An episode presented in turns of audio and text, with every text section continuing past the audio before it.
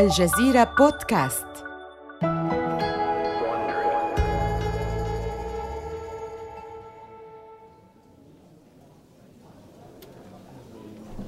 السابع عشر من إبريل عام 2017 يقف مارك زكربيرغ على خشبة مسرح مظلم يرتدي سترة رمادية وسروال جينز داكنا.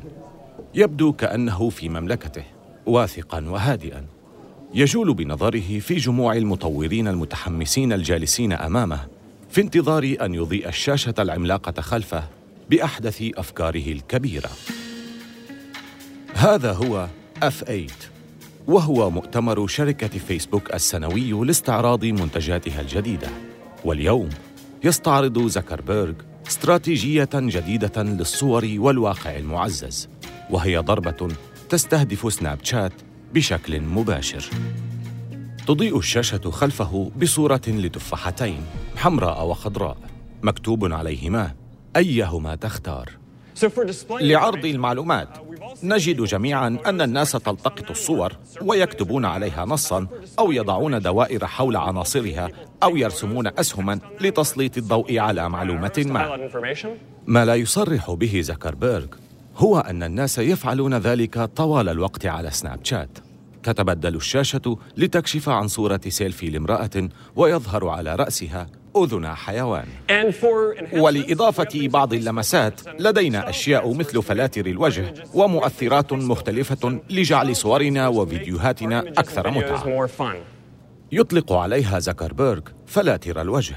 ولكن هذا الجمهور الحاذق يعلم أنها بدأت تحت مسمى سناب شات لينسز وهي خاصية نسخها فيسبوك منهم. تومض الشاشة العملاقة مرة أخرى لإلقاء الضوء على صورة من صفحة فيسبوك الرئيسية. إذا خرجت بنتيجة واحدة اليوم فهذه هي. هنا لقد جعلنا الكاميرا أول منصة للواقع المعزز. يصفق الحضور ويبتسم زكربيرغ بتعجرف. إنه يعلم أنه على وشك أن يلقي الخوف في قلب سناب شات. فبعد أن أطلقت الشركة الناشئة نظاراتها الخاصة سبكتيكلز وهي نظارات شمسية مدمج بها كاميرا. أطلقت على نفسها شركة كاميرات والآن يقرر فيسبوك دخول مجال الواقع المعزز أيضا. سيكون بإمكانك سحب الشاشة لتفعيل الكاميرا. تعرض الشاشة وراءه سيلفي امرأة. وستبدأ في اكتشاف المؤثرات التي يستخدمها أصدقائك وغيرها المتعلقة بمكان تواجدك وما حوله. فجأة تظهر أذن أرنب على رأس المرأة تماما مثل سناب شات Lenses. لكن زكربيرغ لديه حيلة هنا. لقد جعل الخاصية الجديدة مفتوحة المصدر. ما يفتح المجال للمطورين في جميع أنحاء العالم من محبي البرمجة لإنشاء فلاتر خاصة بهم ومشاركتها مع فيسبوك. وهذه هي لعبة فيسبوك الرئيسية لفرض سيطرته. فسناب شات لديه مجموعة ذكية من المطورين الذين حافظوا على تقدم الشركة دائما بخطوة في تلك المنافسة. ولكن زكربيرغ على وشك انتزاع ميزتها المبتكرة. بدلا من أن يكون لديك عشرة أو عشرون خيارا للاختيار منها. سيكون لديك آلاف الخيارات من مجموعة واسعة من المصممين من جميع أنحاء العالم من مختلف الثقافات والمرجعيات والأساليب.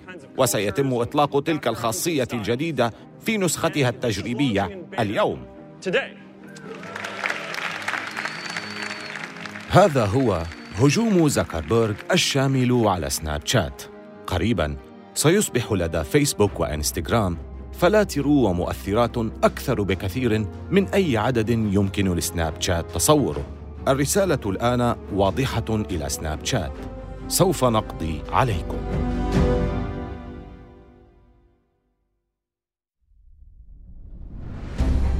من الجزيرة بودكاست بالتعاون مع وونري. هذا بودكاست حروب الأعمال.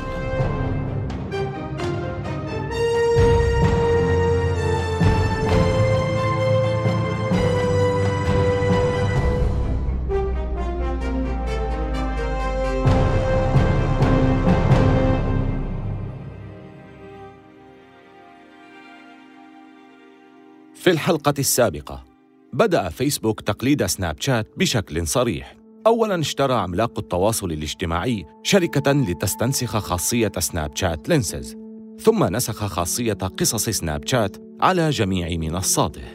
مؤسس سناب شات إيفان شبيغل يشاهد إعلان فيسبوك عن الفلاتر مفتوحة المصدر بأسف. إنه يعرف أن زكربيرغ يسعى للتخلص من سناب شات خاصية تلو أخرى. لكن شبيغل لديه مشكلة أكبر بكثير. هذه هي الحلقة الخامسة. انهيار سوق الأسهم.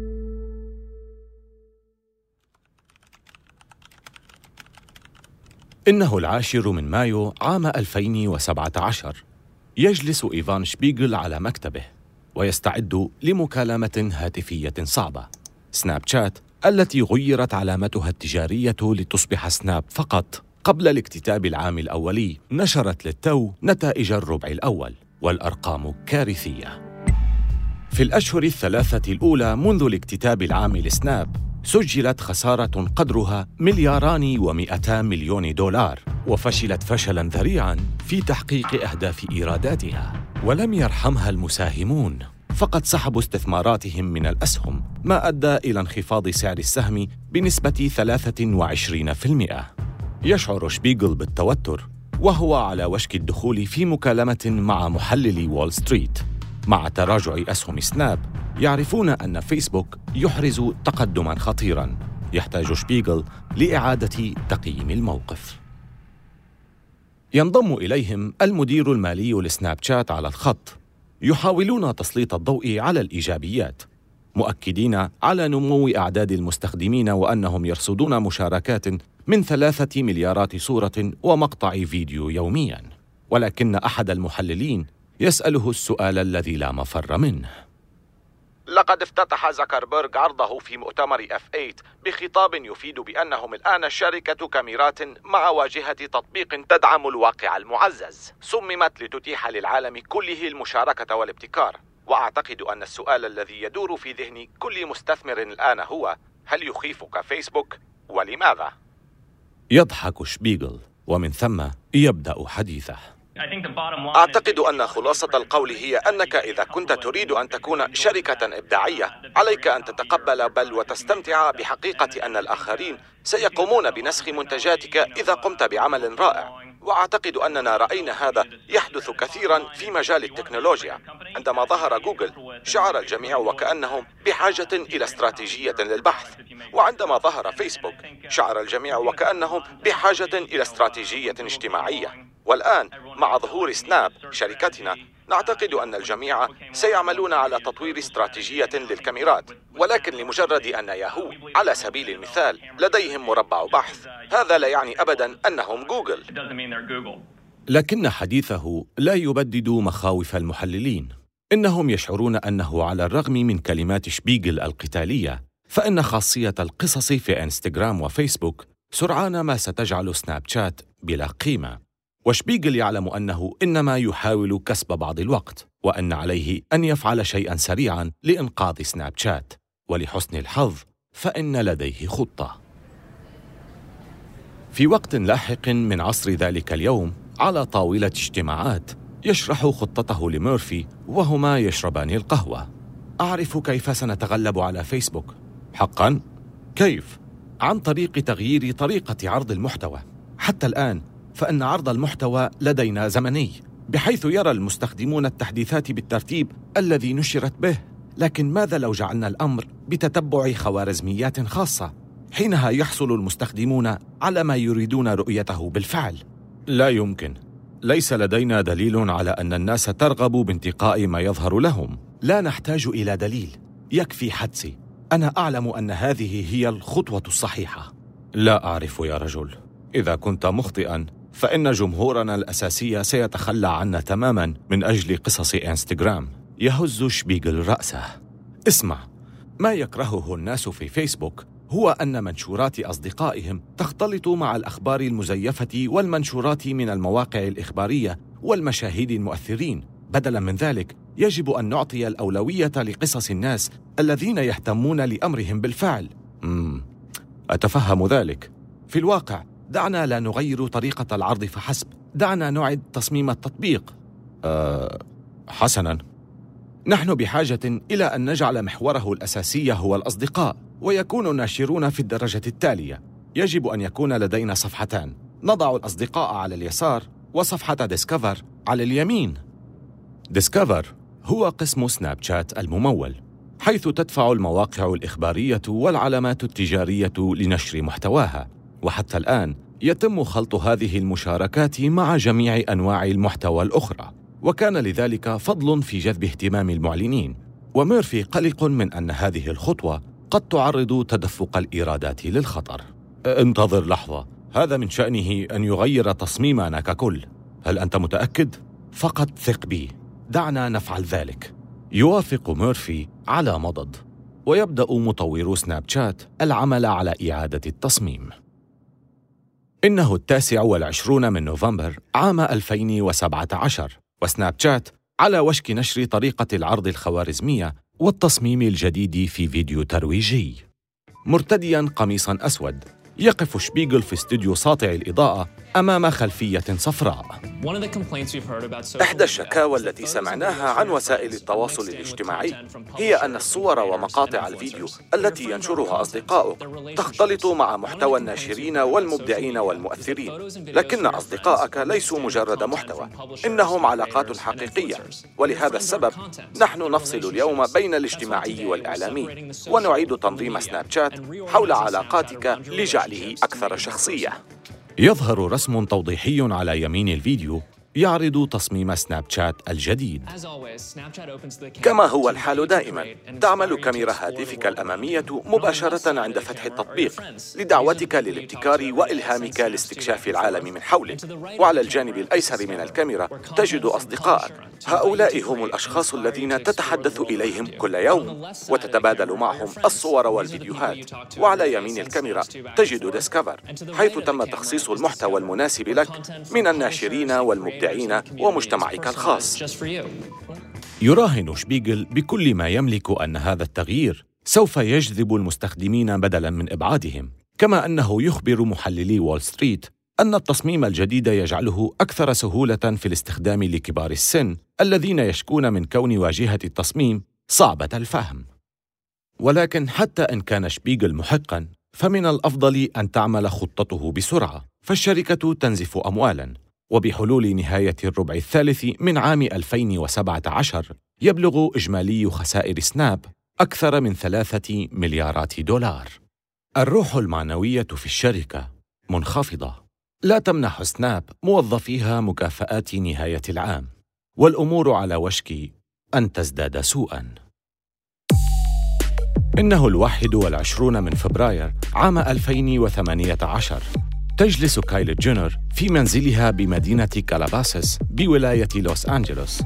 إنها نجمة تلفزيون الواقع التي أصبحت سيدة أعمال في مجال مستحضرات التجميل.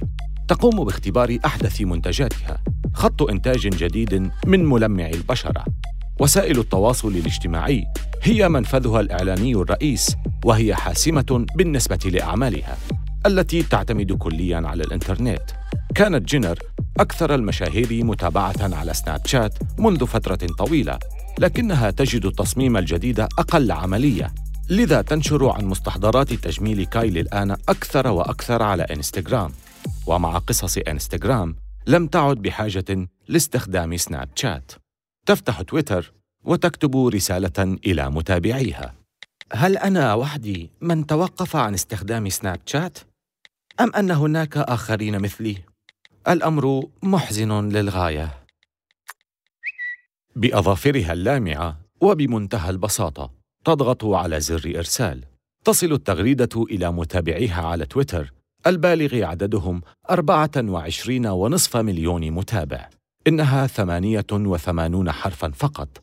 لكن هذه التغريدة تهز الأسواق.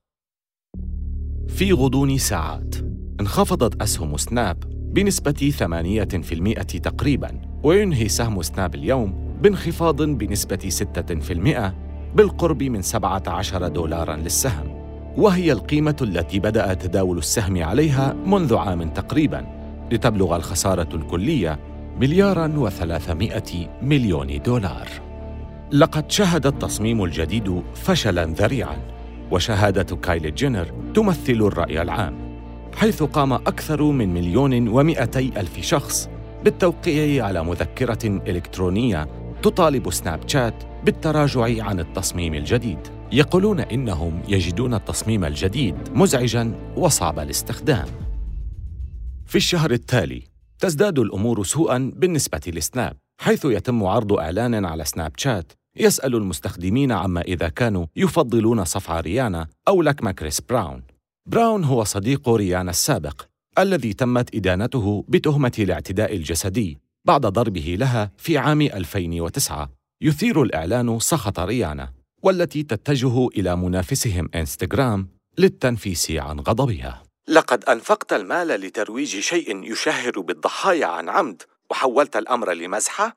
تحث الملايين من متابعيها على حذف سناب شات. حينها تتهاوى أسهم سناب بما يقارب خمسة في المئة. يتصل شبيغل برئيس التسويق مذعورا. كيف حدث هذا؟ من المفترض أن نوافق على كل الإعلانات قبل نشرها. أه لقد رأيناه بالفعل. نحن فقط أه... حسنا. ما كان ينبغي أبدا أن تتم الموافقة على هذا الإعلان. نحن بحاجة إلى إصدار بيان في أسرع وقت ممكن. يتخذ سناب وضعية الحفاظ على النفس. وهي وضعية يعرفها بشكل جيد الآن ويصدر بيانا يعتذر فيه. هذا الإعلان مثير للاشمئزاز ولم يكن ينبغي أبدا أن يظهر على خدمتنا. نحن آسفون للغاية لأننا ارتكبنا خطأ شنيعا عندما سمحنا بنشره من خلال عملية المراجعة الخاصة بنا. ونحن نحقق الآن في كيفية حدوث ذلك حتى نتمكن من ضمان ألا يتكرر الأمر مرة أخرى. ولكن الضرر قد وقع بالفعل. يكره المستخدمون التصميم الجديد ويتغير الشعور العام حول التطبيق. أما داخليا فهناك أزمة حول انخفاض سعر الأسهم. حتى إن العديد من المديرين التنفيذيين للشركة قد استقالوا مؤخرا بما في ذلك المدير المالي ورئيس الاستراتيجيات ونائب رئيس المحتوى والثنائي اللذان ترأسا مشروع النظارات سباكتيكلز وأفضل مسؤول مبيعات لدى الشركة غادرها أيضاً. شبيغل وميرفي يتمشيان. يقرر ميرفي أنه انتظر طويلاً بما يكفي. إيفان نحن نغرق هنا. يجب أن نفعل شيئاً حيال هذا التصميم الجديد. أعلم. أعلم. إنه غير مناسب. يجب أن نتخلص منه. أنا فقط أعتقد أن الناس سيحبونه حقا إذا قضوا المزيد من الوقت في استخدامه. الناس تكرهه. يجب أن نتخلص منه الآن. يصمت شبيغل. هل تسمح لي باستعادة التصميم القديم؟ يفكر شبيغل للحظة. حسنا. أعد. لا يحصل زكربيرغ على فرصة للشماتة. لديه أزمته الخاصة التي يجب عليه التعامل معها. إنه يتعرض لانتقادات بسبب انتشار الأخبار المزيفة والتدخل الروسي الذي جرى عبر منصته أثناء انتخابات الرئاسة الأمريكية عام 2016 لاحقا يأتيه اتصال من مسؤول العلاقات العامة بالشركة.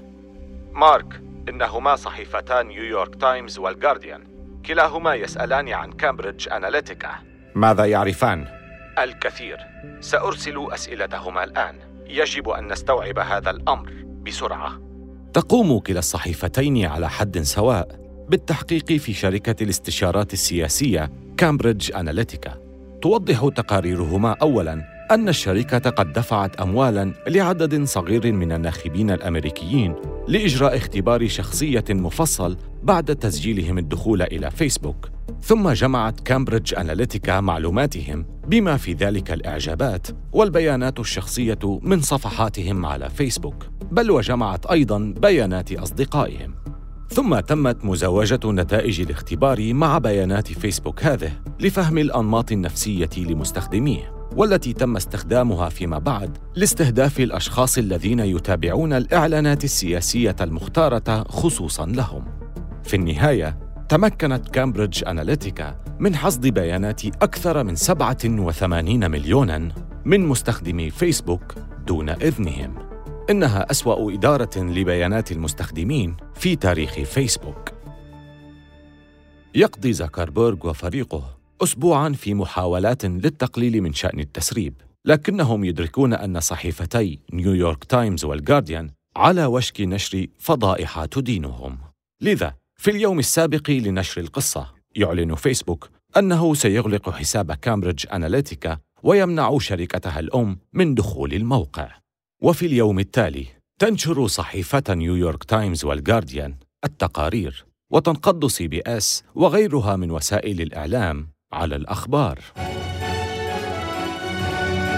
لازلنا نستكشف المزيد حول كامبريدج أناليتيكا واستخراجها لبيانات الملايين من الأمريكيين لأغراض سياسية. وفقاً لصحيفة الجارديان حصدت الشركة بيانات شخصية من الناخبين الأمريكيين دون إذنهم. ثم استخدمت هذه المعلومات لدعم ترشيح الرئيس ترامب. يبقى زكربيرغ صامتاً ولكن الغضب الشعبي يتزايد وتبدأ لجنة التجارة الفيدرالية على الفور. التحقيق في مسألة حماية الخصوصية على فيسبوك. يحث السياسيون زكربيرغ على الإدلاء بشهادته في الكونغرس وتندلع حملة تدعو إلى حذف فيسبوك تحت هاشتاغ Delete Facebook. وعلى مدى الشهرين المقبلين يحذف ربع المستخدمين تطبيق فيسبوك من هواتفهم. وفقا لاستبيان قام به مركز بيو للأبحاث سرعان ما تصبح هذه أكبر فضيحة في تاريخ فيسبوك. يدرك زكربرغ الآن أن عليه فعل شيء. لذا يتجه إلى فيسبوك ويكتب بيانا. نتحمل مسؤولية حماية بياناتك الشخصية. وإذا لم نتمكن من ذلك فنحن لا نستحق خدمتك. إنني أعمل الآن على فهم ما حدث بالضبط وكيفية التأكد من أنه لن يتكرر مرة أخرى. هذا أسوأ كوابيس زكربيرغ إذا لم يصلح هذه الفوضى سيشاهد الشركة التي بناها تنهار.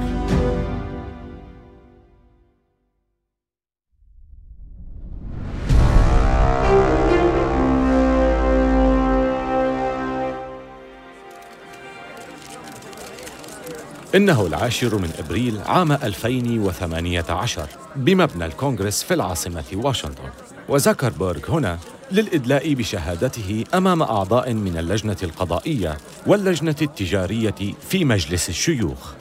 يبدو منهكا وشاحبا يرتدي بدلة رمادية قاتمة وقميصا أبيض وربطة عنق زرقاء وهو تغيير ملحوظ في ملابسه المعتادة. لكنه يحتاج إلى استعادة ثقة الرأي العام الأمريكي لذا يظهر بهيئة رسمية كاملة.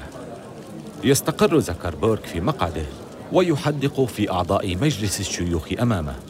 يبدأ في القراءة من ملاحظاته المعدة مسبقا. فيسبوك شركة مثالية ومتفائلة. وخلال فترة وجودنا ركزنا على كل الخير الذي يمكن أن يحققه الربط بين الناس. ولكن من الواضح الآن أننا لم نفعل ما يكفي لمنع استخدام هذه الأدوات لإيقاع الضرر أيضا. وهذا ينطبق على الأخبار المزيفة والتدخل الأجنبي في الانتخابات وخطاب الكراهية فضلا عن المبرمجين وخصوصية البيانات. لم ندرك حجم مسؤوليتنا وكان ذلك خطأ كبيرا. كان خطأي أنا وأنا آسف. يبدو زكربيرغ وكأنه على وشك البكاء. إنه في وضع لا يحسد عليه. لكن هذا ليس كافيا لإقناع أعضاء مجلس الشيوخ وتنهال عليه أسئلتهم لساعات. سيد زكربيرغ ما الذي يفعله فيسبوك لمنع تدخل الجهات الأجنبية في الانتخابات الأمريكية؟ شكرا لك يا سناتور. هذه واحدة من أهم أولوياتي في عام 2018 وهي إصلاح هذا الأمر. ندمي الأكبر في إدارتي للشركة هو أننا كنا بطيئين في رصد عمليات الاستخبارات الروسية في عام 2016 الآن لدي ثقة أكبر أننا سنقوم بالأمر على أكمل وجه. فمنذ انتخابات عام 2016 كانت هناك العديد من الانتخابات الهامة في جميع أنحاء العالم حيث حققنا فيها نتائج أفضل. اشرح لنا كيف كانت النتائج أفضل. لقد نشرنا أدوات جديدة تعمل بالذكاء الصناعي وتقوم بعمل أفضل في تحديد الحسابات المزيفة التي قد تحاول التدخل في الانتخابات أو نشر معلومات مضللة. وسيكون لدينا أكثر من عشرين ألف شخص بحلول نهاية هذا العام يعملون على ملف الأمن ومراجعة المحتوى في جميع أقسام الشركة. يدافع زكربيرغ عن سياسات استخدام البيانات في فيسبوك ويؤكد لأعضاء مجلس الشيوخ ولمن يشاهدون في المنازل أن أداء فيسبوك سيتحسن لكنه لا يستطيع منع غطرسته. من الظهور. هل تعتقد أنك ستكون أكثر مسؤولية في التعامل مع بيانات ملايين الأمريكيين مقارنة بالحكومة الفيدرالية؟ يظهر على زكربيرغ عدم الارتياح لكنه يبتسم قليلا. نعم لا يدعم أسلوبه موقفه. قد لا يحيط أعضاء مجلس الشيوخ بآلية عمل فيسبوك ولكن الكارثة الحالية كشفت لهم امرا. لقد زاد حجم فيسبوك وقوته أكثر من اللازم. وزكربيرغ لا يوافقهم الرأي. ألا تعتقد أنك تملك الآن شركة احتكارية؟ لا تبدو كذلك بالنسبة لي. في الوقت الحالي تراجع اهتمام زكربيرغ بسناب شات التي تصارع مشاكلها الخاصة التي تهدد وجودها هي الأخرى. أما معركته الأكثر إلحاحاً الآن فهي مع اللوائح الحكومية ومحكمة الرأي العام. في الحلقة التالية رد فعل الجمهور الغاضب تجاه فيسبوك يزداد سوءا وسناب شات تعود من جديد بخطوة تشير إلى أن المعركة لم تنتهي بعد.